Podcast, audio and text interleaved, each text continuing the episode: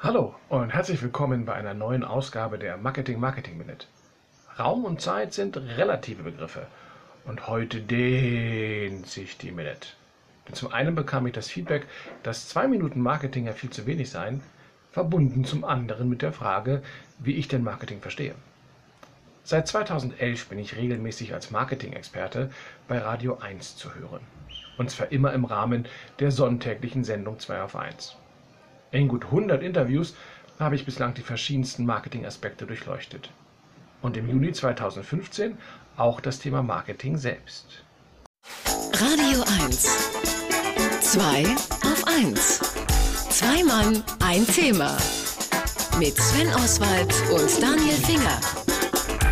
So, jetzt stellen wir uns ganz dumm und sagen, was ist in einem Markt? Also wie funktioniert das eigentlich? Da hat der eine eine Ware, der andere hat fast die gleiche, der eine hat Erfolg, der andere nicht. Wie funktionieren Märkte und vor allem funktionieren alle Märkte gleich? Also ganz egal, ob, keine Ahnung, Nagellack, Drogen, Menschenhandel, weiß ich nicht. Äh, wir sprechen mit unserem äh, Marketing-Experten Markus Bartelt, der uns ja immer über Marketing-Tricks und Kniffe viele Sachen hier in der Sendung schon berichtet hat. Aber heute wollen wir mal ganz grundsätzlich werden. Insofern vielen, vielen Dank, dass du zu uns gekommen bist und uns jetzt endlich mal erhältst. Schönen guten Morgen. Schönen guten Morgen. Sven hat ja in seiner Anmoderation viel um den Markt drumherum erzählt, aber er hat nicht erklärt, was ein Markt ist. Kannst du das denn?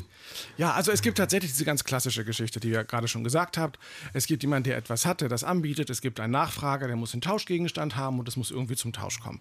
Das ist so das Allerkleinste, was wir haben. Markt ist natürlich aus Marketing-Sicht wesentlich komplexer und wir haben einmal eigentlich immer diese fünf gleichen großen Akteure an einem Markt. Das ist mein eigenes Unternehmen, mhm. mit dem ich am Markt befinde. Ich habe meine Wettbewerber, mit denen ich in einer Wechselbeziehung stehe. Das heißt, ich muss gucken, was machen die, die gucken, was mache ich. Wir haben die Lieferanten, von denen wir durchaus abhängig sein können. Also wenn einer einen anderen besseren Lieferanten hat als ich, könnte das ein Wettbewerbsnachteil für mich werden. Ich habe Vertriebspartner, die mein Produkt zum Kunden bringen und ich habe den Kunden. Also diese fünf Gruppen machen heute den sogenannten Mikromarkt aus. Und das ist ein sehr fragiles Geflecht, wie ein großes Spinnennetz mit vielen Spinnen drin. Sobald einer sich bewegt, wackelt das ganze Netz und wir müssen ständig gucken, wie reagieren wir darauf oder wie agieren wir auch am Markt. Jetzt hast du gerade gesagt, das macht den Mikromarkt aus. Ich fand das schon hochkomplex mit diesen fünf großen Gruppen und so. Mikromarkt habe ich gedacht, irgendwie, ich, ich stelle mich irgendwo hin, habe ein Ei und einer will es kaufen. Okay, das heißt aber... Hast du mal ein Ei? Es, ja, das ist der Mini-Mikromarkt. Es gibt wahrscheinlich, es gibt wahrscheinlich auch ein Makromarkt, wenn du es so sagst, oder? Ja, tatsächlich. Also, das sind die Bestandteile des Mikromarktes, die wir tatsächlich ausmachen können, auf die, wo wir selber agieren und reagieren können. Der Makromarkt, man sagt ja, es gibt so große Markteinflüsse, die alles durcheinander bringen können, das ist der Makromarkt. Dazu gehören zum Beispiel Gesetze. Wenn eine Regierung Sanktionen verhängt und sagt, wir liefern euch gewisse Dinge nicht mehr, ich aber mit dem Land vielleicht 40 Prozent meines Umsatzes gemacht habe, dann hat das für mich einen Markteingriff, der nicht eigentlich vom Markt also kommt. Also Russland und Türkei, da kann man jetzt nichts machen, ja? Ja, also genau. der, der Reisemarkt ja, in, der, in der Türkei hat jetzt ein großes Problem, wenn die Russen sagen, wir fliegen mit keinen Chartermaschinen ja. mehr dorthin. Ähm, wir haben sowas wie Trends und Moden. Wir haben kulturelle Unterschiede. Also es wird für hier am Salzufer ist ja Nivea, die machen unter anderem ganz andere Flaschengrößen für Südeuropa, weil dort mehr Menschen im Familienverbund leben und die nicht alle ganz viele kleine Flaschen haben. Ich lebe auch im Familienverbund, ich werde diskriminiert hier. ja, du hast ja so wenig Haare, du brauchst nicht mehr so viel ja, Shampoo danke. dafür. Mhm, danke. Ähm, das, können, das regelt sich. Du, der Markt regelt das für dich. Unser Ex-Marketing-Experte Max Bartelt hier. Es ist auch ganz logisch, hättest du weniger Kinder, hättest du noch mehr Haare. Ist doch total logisch. Die fressen dir die Haare vom Kopf. So aber, auch, aber auch Faktoren wie das Klima, wie Wirtschaftskrisen, Streik zum Beispiel ist ja auch eine, eine ziemliche Krise, Katastrophen wie Erdbeben, Vulkanausbrüche. Mhm. Wir hatten das gesehen bei diesem tollen isländischen Vulkan, den ich jetzt nicht Eier, Kjeller, Fjöller, schieß mich tot. Perfekt. Da sehen wir, dass auf einmal so ein ganzer Markt, der Flugmarkt, der Reisemarkt extrem beeinträchtigt werden kann. Bevor wir darüber sprechen, wie man gutes Marketing macht, wie kommt ihr Marketing-Experten überhaupt dazu, wenn ihr meint, ihr könntet diese komplexen Verhältnisse überhaupt nennenswert beeinflussen? ähm, willst du das jetzt schon beantwortet haben? Nein, eigentlich nicht. Na, ich will, will Oder war das die Ankündigung? Ich will zumindest, es war, genau, aber ich will wissen, gibt es eine wissenschaftliche Grundlage dafür, dass Marketing funktioniert? Weil ich jetzt so Nein. den Eindruck gewinne, ähm, äh, das ist ja wahrscheinlich dann auch ein bisschen ein Glaube, oder? Ganz viel. Also du, es gibt mal, so eine Studie, aber das ist reine PR. Also es, ähm, ich sage mal, Marketing hat was mit Alchemie zu tun. Wir suchen den Stein der Weisen, wir versuchen aus ähm, Scheiße Gold zu machen, was manchen auch gelingt, abgesehen davon. Aber Marketing selber ist keine Wissenschaft. Es gehört der Betriebswirtschaftslehre an. Es wird zwar unterrichtet, gelehrt, aber ihr habt ja gerade gesehen, Mikromarkt, Makromarkt, da sind so viele Faktoren. Märkte ändern sich ständig, sodass wir hier tatsächlich keine Erfolgsformel haben, keine Regeln haben, wo wir sagen, hey, hat gut funktioniert, wird das nächste Mal auch wieder gut funktionieren. Weil, wie gesagt, so viele neue Faktoren ins Spiel gekommen sind, dass es gar nicht mehr richtig funktionieren kann. Mhm. Der Sven und ich, wir können gut aus Geld Dreck machen. Gleich erklärt uns Markus Bartelt, wie man aus Dreck Geld macht. Zwei auf eins. Think, looking too closely und genau das tun wir auch. Wir gucken jetzt mal ganz genau auf den Markt an sich, denn Markt ist das Thema der heutigen Sendung und unser Marketing-Experte Markus Bartelt ist bei uns im Studio. Äh, Gerade eben haben wir mal darüber geredet, was eigentlich Markt ist und was den Markt ausmacht und jetzt wollen wir natürlich darüber reden, wie man diesen Markt mit Marketing beeinflussen kann. Du hast ja gerade schon gesagt, es gibt eigentlich ja, es ist ein bisschen sowas wie der, der, der Stein der Weisen, Alchemie. Äh, Keiner kann so richtig sagen, wie es genau funktioniert und trotzdem messbar ist es aber schon, oder? Ja, natürlich. Also der, der, ein wesentlicher Bestandteil des Marketings ist die Kontrolle, die Evaluation, weil du sehr viele Ressourcen für Marketing benötigst. Geldressourcen, Manpower, aber auch Zeit. Das heißt, du machst das nicht, um das Zeug aus dem Fenster rauszuschmeißen, sondern du willst schon was erreichen. Mhm. Die Wege dorthin sind aber sehr vielfältig und das Problem jetzt im ganz modernen Marketing, äh, auch mit der Aufspaltung der Medien, die wir haben, der Kommunikationskanäle, die wir haben. Also ich muss immer mehr bespielen, sehr aufwendig und der Erfolg wird immer schwerer messbar, weil die Frage ist eben, äh, wie, wie wirkt das, wie wirkt wirkt sich was auf Absatz nieder? Welche Preise kann ich durchsetzen? Äh, wie funktioniert das noch? Das hängt dann eben, wie gesagt, von den Vertriebspartnern ab, wenn die Vertriebspartner Druck auf mich ausüben und sagen, wir wollen es aber zu dem Preis einkaufen, weil sonst listen wir dich aus, setzen mich als Produzent wieder unter Druck. Also das, dieses fragile System ist eben an ganz, ganz vielen Stellen, wird da auch Druck aufgebaut und das Marketing hat genau diese Aufgabe, eben all diese Stellen miteinander zu verknüpfen.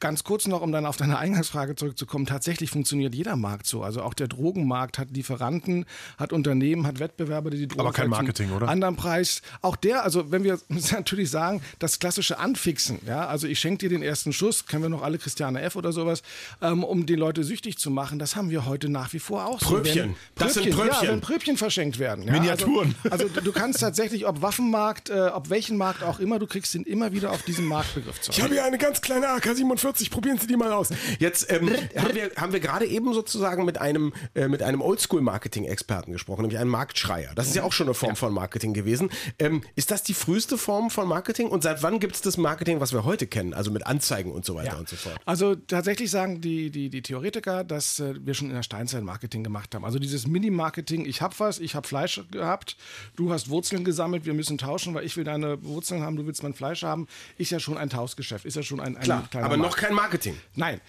Das, das, was wir Marketing nennen, sehen wir in allen Kulturen. Ägypter, Phönizier, Gallier, was weiß ich, die hatten natürlich richtige Märkte. Der Begriff selber aufgekommen ist erst im 19. Jahrhundert. 1881 wurden die ersten äh, Vorlesungen an der University of Pennsylvania zu dem Thema gehalten. Schon dann, von dir damals? Ja, ich ja, das habe damals schon angefangen, aber ich, ich sehe ja rüstig aus dafür. Mhm. Ähm, damals ging es aber noch um was ganz anderes. Also dieser Zusammenhang, dass der Begriff aufgekommen ist und Marketing heißt nichts anderes als to market bring, Dinge auf einen Markt bringen, hat was mit der Industrialisierung zu tun. Auf einmal konnten die Menschen mehr Produkte herstellen dank der Dampfmaschine und mussten sich für diese Produkte neue Märkte suchen. Mhm. Das heißt, diese ersten Vorlesungen damals gingen tatsächlich nur um das Thema Transport, Logistik, wo sind meine Märkte, wie kommt die Ware Ware dahin, wer kann die weiterverkaufen, was kostet mich Einlagerung. Das hatte noch gar nichts zu tun mit Werbung und mit diesen ganzen anderen Geschichten.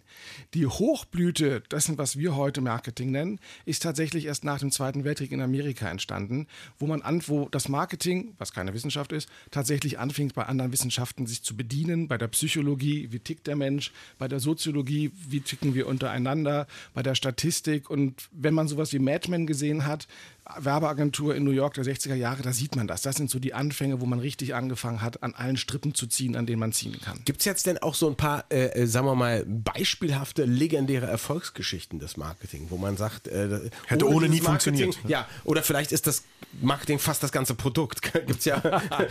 Nein, also wir haben ja ganz, wir haben ja schon über solche Produkte gesprochen durchaus. Es gibt ja diese Königsklasse im Marketing und das ist ja Produkte zu erfinden für Probleme, äh, zur Problemlösung von Problemen, die es vorher gar nicht gab.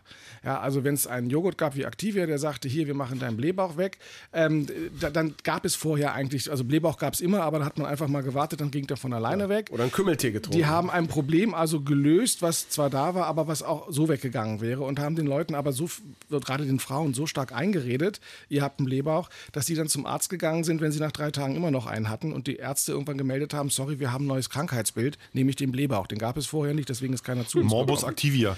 Genau. Ähm, äh, aber ich meine, wenn, da muss ich doch an die, an die ganz frühen Zeiten der Fernsehwerbung denken, Oil of Olaf.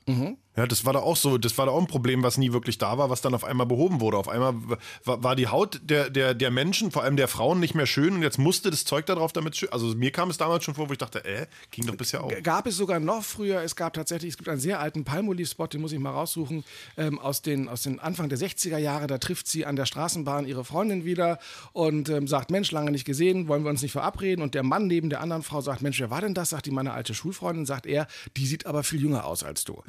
Ja, und, und heute würde man ihm ein paar dafür knallen, wenn er sowas sagt, aber damals schon ging es los, du musst also mit Palmolive dir dein Gesicht und deine Hände waschen, um jung auszusehen. Dieses, dieser Schönheits... äh, Heute würde die Frau sagen, der hat auch, die hat auch nicht so einen Arsch als Mann.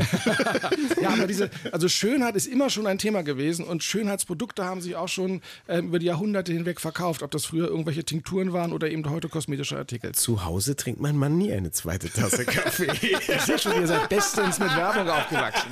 Ja, also es, total versaut. es, gibt, es gibt durchaus erfolgreiche Kampagnen und erfolgreiche Produkte, aber diese Erfolge lassen sich tatsächlich nicht eins zu eins kopieren und wiederholen.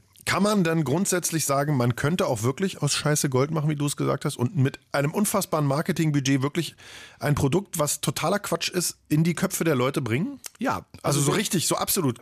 Ich, du, du kannst das tatsächlich machen. Es gibt äh, jemanden, der ist gerade kürzlich verstorben, der hat, glaube ich, äh, Millionen von kleinen Steinen verkauft und äh, die er gesammelt hat. Äh, das passiert sogar heute noch, dass man solche Produkte verkaufen kann. Ein, ein Kollege vom WDR, gab es mal eine Reportage, hat bei einer Esoterikmesse auf dem Parkplatz Kieselsteine gesammelt, hat die auf dem Messeklo gewaschen, hat die in eine Schale reingelegt, hat gesagt, energetisch aufgeladene äh, Steine, 5 Euro das Stück und hat diese Schale innerhalb von ein paar Stunden ausverkauft. Das ist eine sogenannte Übervorteilungsstrategie, die hat tatsächlich einen Namen und zeigt aber, dass auch das immer wieder funktioniert. Also wenn Leute an etwas glauben, gerade dann bin ich groß da drin, denen für viel Geld den größten Blödsinn zu verkaufen. Es gibt ja auch äh, Kirschen, Ananasse und was weiß ich für Früchte aus Gegenden, wo es diese Früchte überhaupt gar nicht gibt. Das wissen wir auch dank der Werbung. Da schmecken sie dann besonders gut. Und übrigens diese Kiesel. Wer sagt, dass die nicht geholfen haben? Äh, zumindest nicht Markus Badet, unser Marketing-Experte. der, der Glaube versetzt Berge. Dankeschön. Vielen Dank, Markus, Schönen und lass dir deinen. Seelachsschnitzel heute Mittag gut schmecken. schmecken. Ciao. Achso, alles dazu natürlich wie immer auf www.marketing.de mit Doppel-K. Radio 1. Zwei auf 1. Zwei Mann, ein Thema. Mit Sven Oswald und Daniel Finger.